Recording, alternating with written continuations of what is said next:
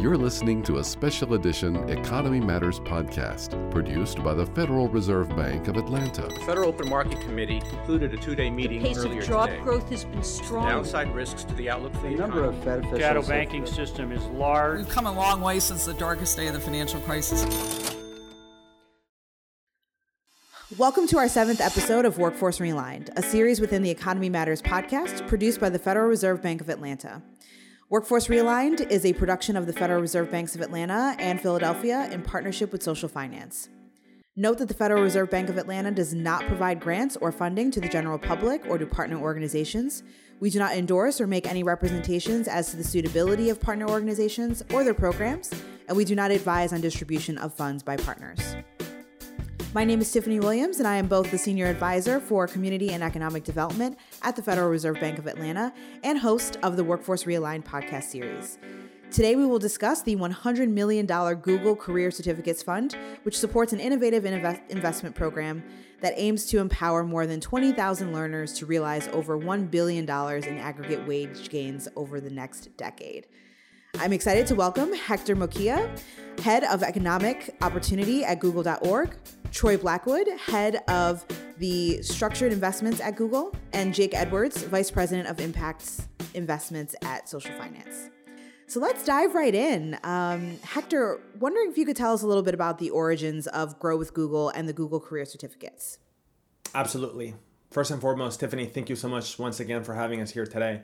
I'm excited to dive into this conversation and happy to offer a little bit more background and a bit, a bit about the progression of the Google Career Certificates. So, first, you know, we at Google truly believe that technology has the power to unlock new opportunities for growth. But at the same time, we acknowledge that not everyone has equal access to those opportunities. And that opportunities created by technology and the very nature of work by extension are fundamentally changing. We know that according to the Brookings Institute, nearly two thirds of all new jobs created since 2010 require either a high or medium level of digital skills. We also know that communities of color, women, rural communities are all overrepresented in those who lack adequate pathways to gain these essential digital skills. So, in an economy that's changing, that's becoming increasingly digital, if we don't address the equity problem head on, it can certainly augment exclusion. This is why, since 2017, we started to focus on ensuring that all Americans have equitable access to the promise of the digital economy. We started by launching Grow with Google, which is an initiative to help Americans gain the skills they need to grow their businesses and careers.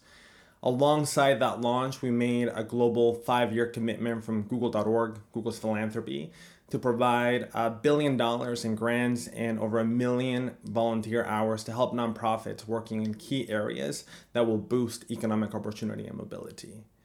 And one of the end outcomes of this process was identifying emerging and promising trends, one of which was the, the need to rapidly skilled individuals for in demand entry level careers in tech through alternate pathways like employer backed credentials. So in 2018, we launched the Google Career Certificates, which were aimed at expanding opportunities for workers, especially those without college degrees. I'll refer to these individuals throughout the rest of the podcast as stars, people that are skilled through alternate routes. The Google Career Certificates are credentials from Google, but they are company agnostic. We're not training people to work at Google or exclusively with Google technologies, but rather investing in creating a more diverse workforce through online training programs designed to teach job ready skills in high growth, high demand career fields in order to close the opportunity gap. And over the years, we've expanded from IT support, which was the first career certificate, to cover other in demand and growing fields, including project management, UX design, data analytics, among several others, and provided the Google Career Certificates for free to all US community colleges and many workforce development nonprofit organizations. In that process, we also quickly recognized that for many individuals with multiple barriers to employment, uh, leading technical curriculum is simply not enough. we needed to address the barriers they faced, such as a lack of preparation for professional environments and the everyday needs that happen in life that get in the way of learning, like having to work several jobs just to provide for a family. So, with this in mind, Google.org has worked to ensure that the Google Career Certificates reach those workers who need them the most by deploying technical content alongside what we call wraparound supports. This means working with best in class workforce development nonprofit organizations like Per Scholas and Goodwill to provide supports like childcare and transportation credits or living stipends to remove the barriers that life puts in the way and also combine that with essential job readiness and social emotional training to ensure that everyone that's receiving these career certificates is ready for job environments. This includes things like interview skills and teamwork and job placement support and many other essentials that we tend to take for granted. And lastly, we know that preparing talent is just one part of the equation. We also have to ensure that job demand is present which is why Google has also assembled the Google Employer Consortium, which has over 150 companies, including Google, that recognize the certificates in hiring and consider graduates for relevant open roles. Thanks so much for that overview uh, and also for telling us a little bit more about some of the challenges you all were looking to solve as you kind of embarked on this program. Jake, I'm hoping from your perspective, you can tell us a little bit about the beginnings here, um, how you all got involved in this work, and kind of what your early conversations looked like. Absolutely. So, so our involvement predates this particular initiative, and we're grateful for the ongoing and longstanding support of Google.org. And through that support, starting in 2017, we were able to incubate and really start pressure testing what a new, innovative, outcome based financing model could look like. Through that work, we've been able to test and evolve and iterate on applying those models across the short term education and training ecosystem over the past several years. In that vein, we were incredibly excited to get an outreach from Google in May of 2021 uh, to begin some exploratory conversations about how that work might intersect with some of their ambitions and aspirations to identify a sustainable and scalable approach to availing the career certificates across the country. The conversations evolved and got momentum quite quickly. And we, we took out our, our blank pieces of paper and we ultimately worked towards coming up with what were the guiding principles for this work and, and how should we set up something that is, is innovative and truly first of its kind in the market. And what that looked like in practice was acknowledging and aligning on who we wanted to serve. We wanted to serve, as Hector mentioned, a priority population that faces significant barriers to education and training, folks that over index towards those with limited educational attainment, limited professional experiences, and, and those individuals that come from communities that are often locked out of, of the IT industry.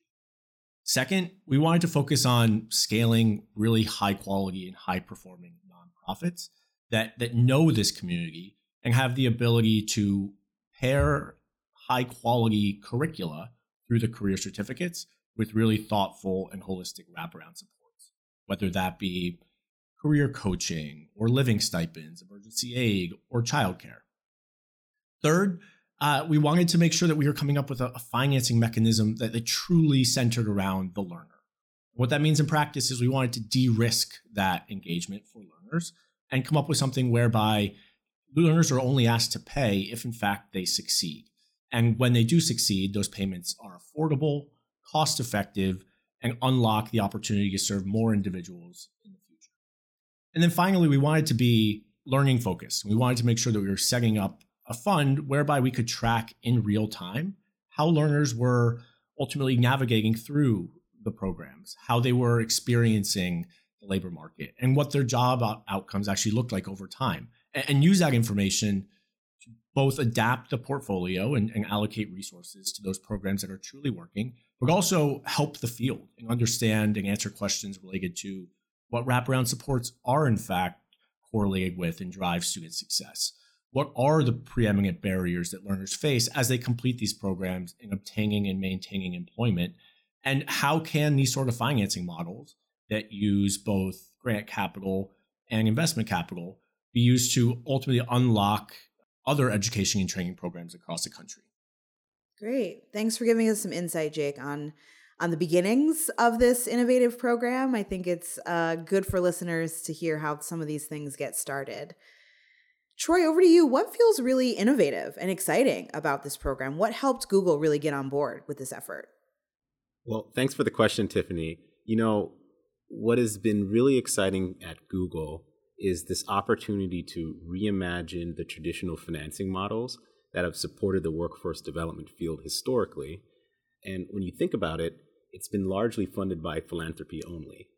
So as we develop this, I think there are a number of innovative elements within the fund. One being the way that we took grant funding, which, by the way, represents Google.org's single largest philanthropic commitment to date, and we combined that with an investment from Google's balance sheet. Now, this combination of grant and balance sheet capital allows for a few things. One, it builds capacity for nonprofit training providers, and it also scales this initiative far beyond what could be achieved with philanthropy alone. Also, blending these different funding sources allows for the fund to offer an incredibly student friendly product in the form of an outcome based loan with 0% interest that also provides downside protection to learners that, for any reason, do not achieve what we believe could be possible through our program. Another innovative aspect is the repayment mechanism and our desire to establish a self sustaining program. So essentially, the fund will use repayments from successful students in a pay it forward fashion and fund even more learners in a long term sustainable way. And then lastly, we're partnering with MDRC, and they are a nonprofit research organization and will independently evaluate this model and assess the impact that this program has on non traditional learners over time. Great. So, Troy, you spoke a little bit to the the capital for the fund, um, and I know that the project was kind of uniquely driven by two streams of kind of braided capital. So the philanthropic capital from google.org and then the returns seeking capital from Google Treasury. Hector, can you tell us a little bit more about why specifically google.org wanted to use grant capital for the project? Yeah, happy to. You know, I think we can all acknowledge that the COVID 19 pandemic has accelerated structural shifts in the economy, many which are likely here to stay. Shifts such as the move to a more digital economy, including the automation of labor operations, growth of remote work, increased need for distance learning, and while these changes might be productive in the long term, we also have to acknowledge that the disruptions they create for underserved communities, for Black, Latino, Indigenous, rural, and many others. This creates a critical juncture when it comes to building a digital economy that is within reach for diverse communities. And this is a topic that is deeply personal to me as a Latino in tech. It's really important to Google as a company that strives to create greater equity and access to opportunity, particularly for underserved communities. And like I mentioned earlier, at google.org, we've been investing in ensuring that upward mobility of underserved communities for years. We know companies like Google have an important role to play in connecting more Americans to in demand digital skills but we also know that we can't do this alone. This is going to take broad based efforts, not just by philanthropy, like Troy was mentioning, which has been historically the trend in this workforce space, but also from private and public sectors working together to unlock new innovative approaches to workforce development. This is what excited us at google.org so much about this opportunity. First, is an opportunity to invest in a financial vehicle, an outcomes based loan that needs to be piloted at scale to evaluate for efficacy and impact. And we, with our philanthropic capital, can de risk the ability to test this type of innovation at scale. And in doing so, we also get to unlock new sources of capital to support models of workforce development that are both scalable and sustainable.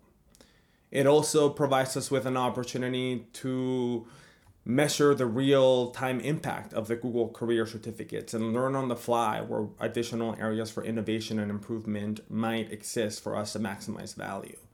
So while we pursued this for the tremendous upside there is in being able to create a billion dollars in wage gain and through the investment to serve tens of thousands of learners in the largest investment of its kind for this type of financing, I, I truly believe that the learnings for the ecosystem will be invaluable. And that's truly aligned with how Google.org aims to push philanthropy to innovate.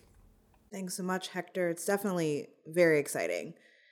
Troy, for other organizations that might be listening, right, to this podcast, what really convinced Google to invest in this space as opposed to putting that money elsewhere?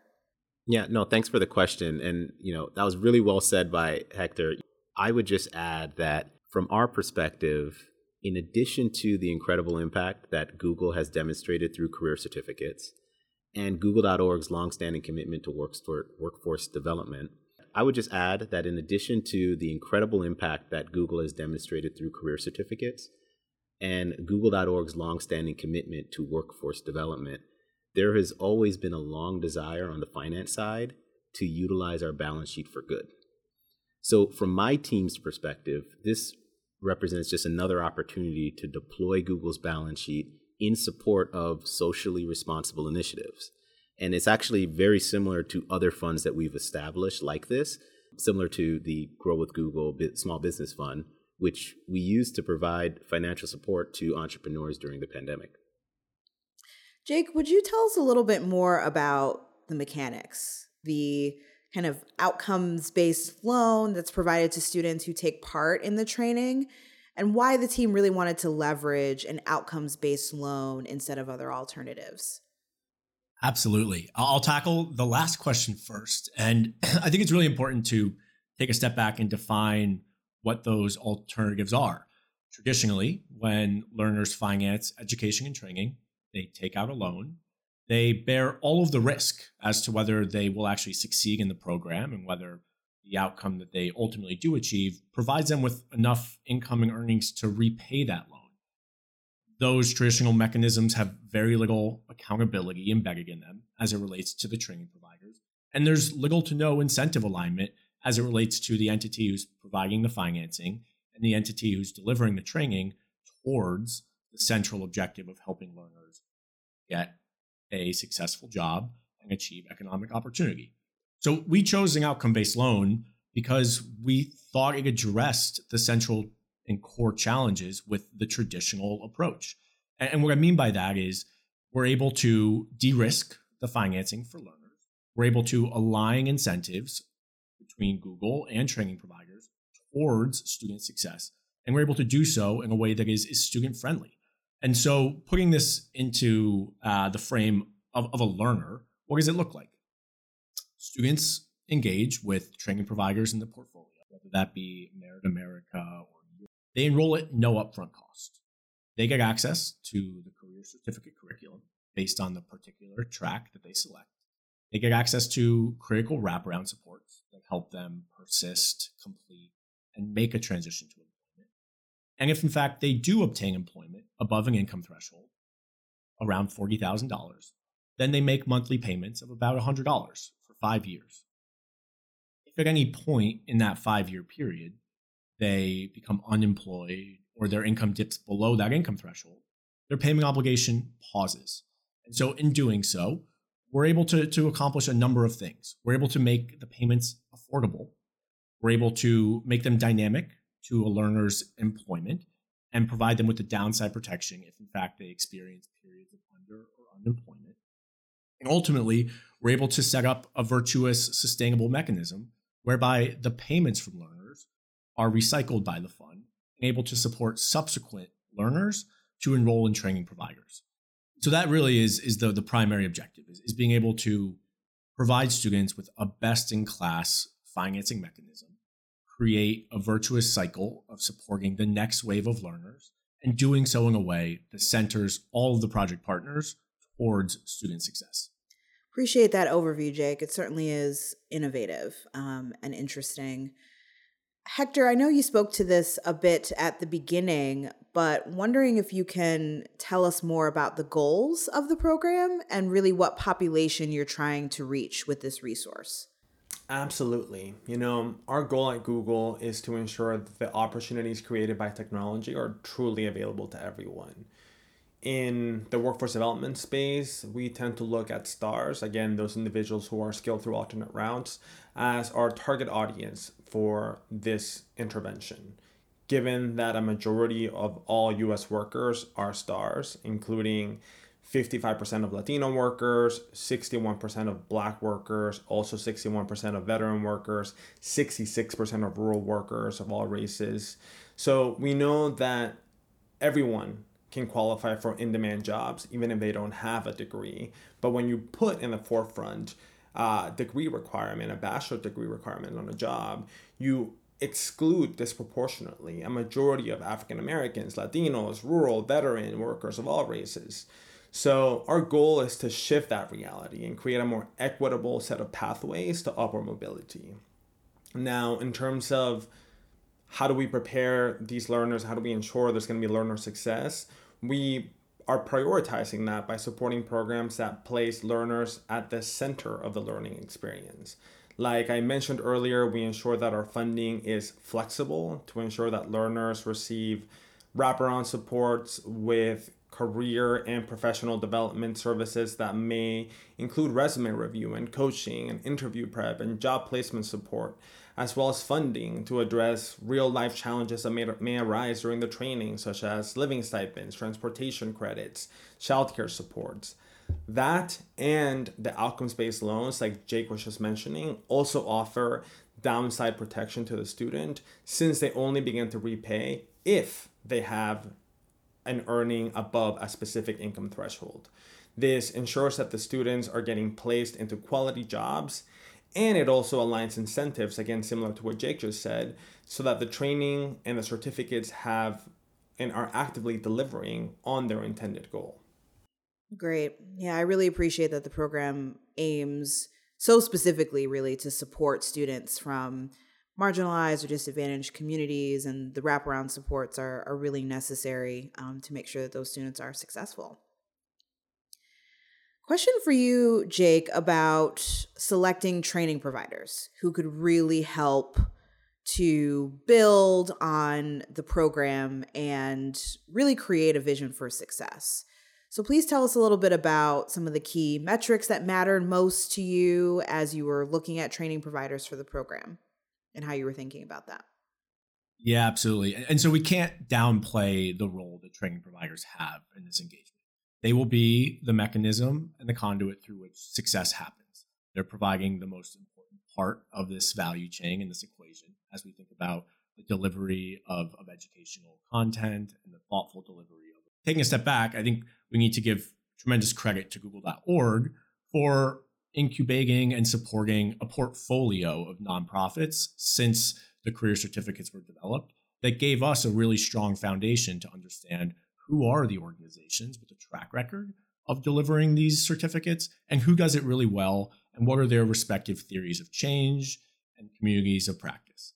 so from that, we were able to look at that inventory and find those that we thought were in fact a good fit for this fund based on what I said, their outcomes. How strongly do they actually perform across helping learners graduate, obtain employment? And then similarly, how mission aligned were they as it relates to the guiding principles that we set at the onset? Are they well positioned to scale and expand their supports across the country, go deeper in their existing communities, and reach new communities? And lastly, and critically important, is that we were looking for training providers that were willing to have skin in the game and we're willing to actually sit alongside of the fund financially and philosophically as it relates to being aligned towards student success. What does that mean in practice? It means that we have a performance based financing relationship with our training providers. We give them a portion of the costs upfront for every learner they enroll, and we give them the remaining amounts for each learner that they successfully place. And so, in doing so, we can center their work and center their financial incentives around the success of learners. And thankfully, we've been able to identify and partner with training providers that appreciate the importance of this accountability and also have a track record and strong performance data to be able to do so with confidence and in a way that provides us with the ability to understand and set baselines and benchmarks for what we want success to look like over time through the fund. Makes sense. Was there anything unexpected you learned in this process of, you know, finding training providers? Uh, every day. I think we have tremendous humility for how hard it is to actually do this work. And, and so I think it's easy to assume that education and training providers, they all do similar things and they all have similar, so one must look like the other. But in reality, there are stark contrasts around who they serve, how they serve them, what barriers they're facing. And I think the really exciting part about this portfolio is we'll be able to support a number of different organizations that play in slightly different parts of the ecosystem.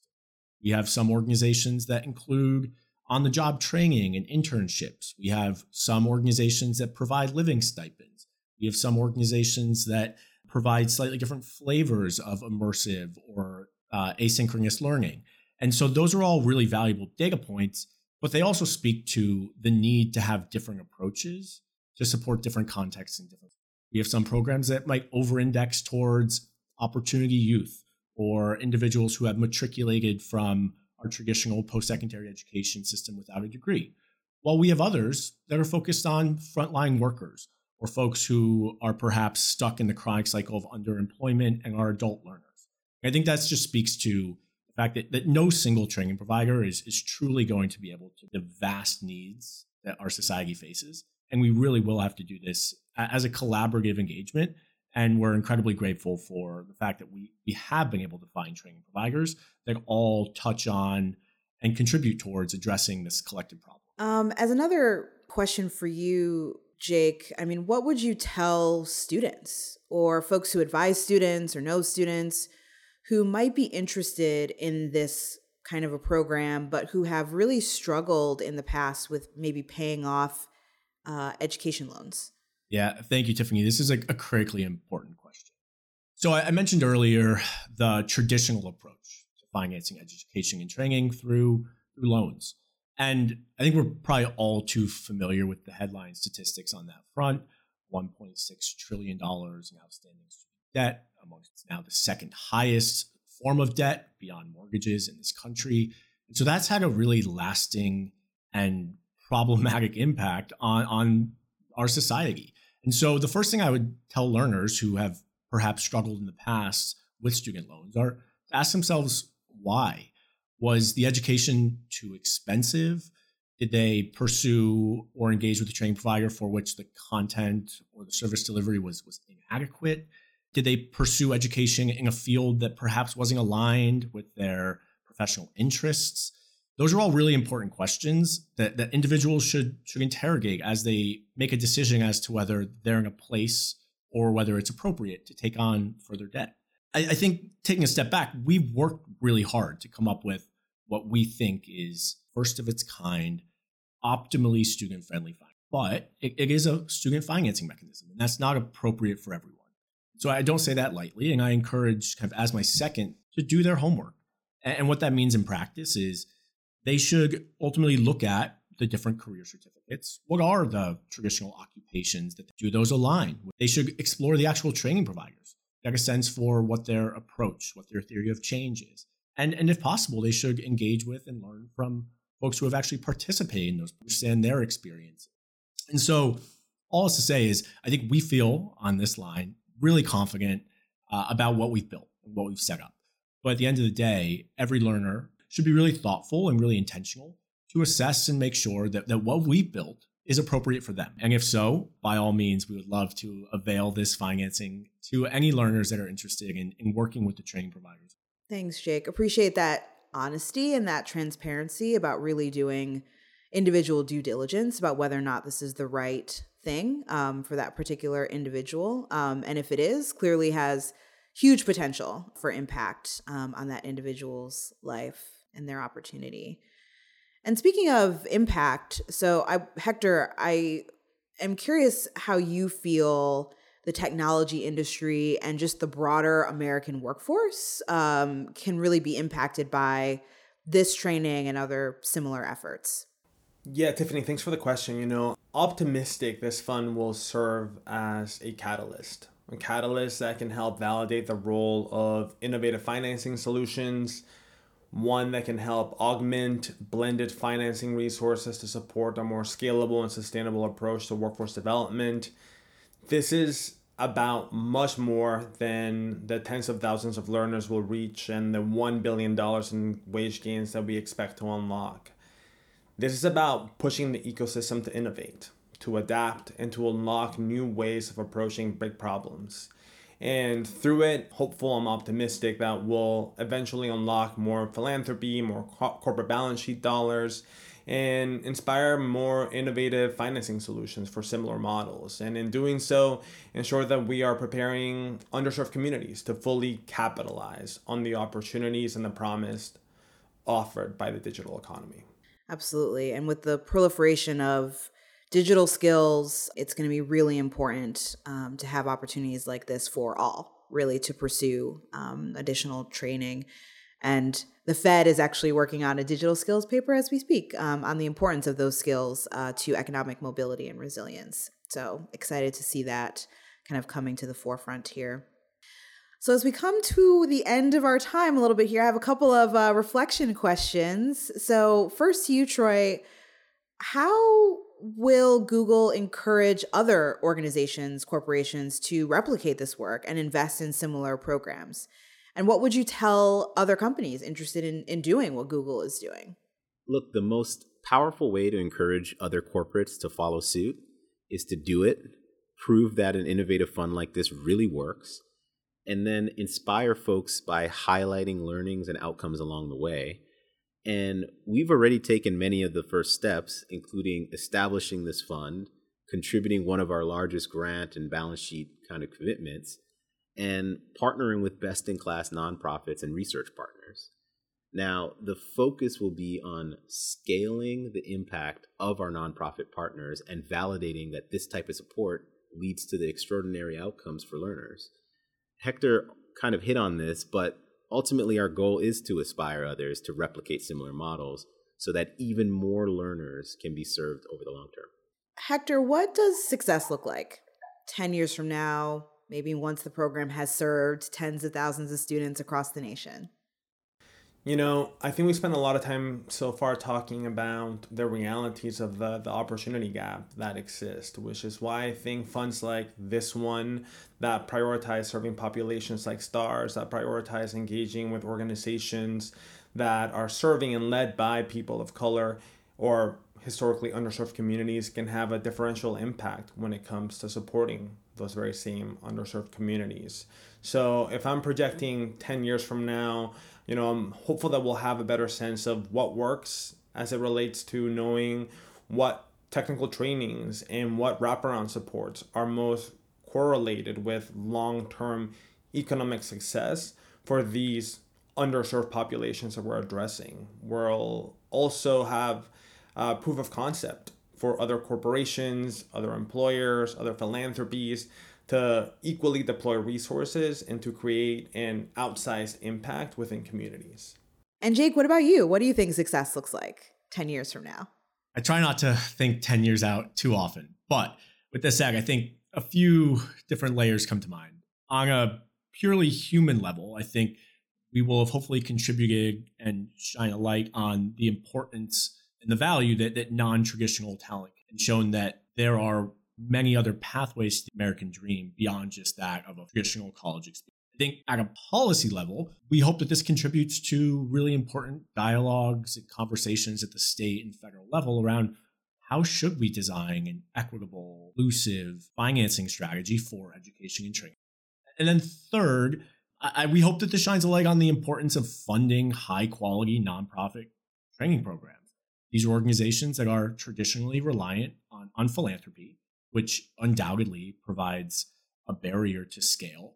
And by doing the Google Career Certificates Fund, we're providing a new approach, a new structure for which we can aggregate resources and allow those organizations to scale to meet the needs within their community. So just just three that come to mind for me, but um, hopefully hopefully much to come in over the next. Absolutely. Well, thank you so much, Hector, Troy, Jake, for joining us today to talk about the Google Career Certificate Fund. To our listeners, thank you for tuning in to this episode of Workforce Realigned, a podcast series within the Economy Matters podcast, produced by the Federal Reserve Bank of Atlanta. If you'd like to learn more about this program, please visit socialfinance.org forward slash project forward slash Google. Please tune into our next episode, uh, in which we will explore a different perspective on this program with inaugural training provider Merit America. We'll learn how they conceived of their role in this program and how they will work to ensure that thousands of students receive the upskilling that they need uh, to progress in today's economy. Workforce Realigned is a production of the Federal Reserve Banks of Atlanta and Philadelphia in partnership with Social Finance.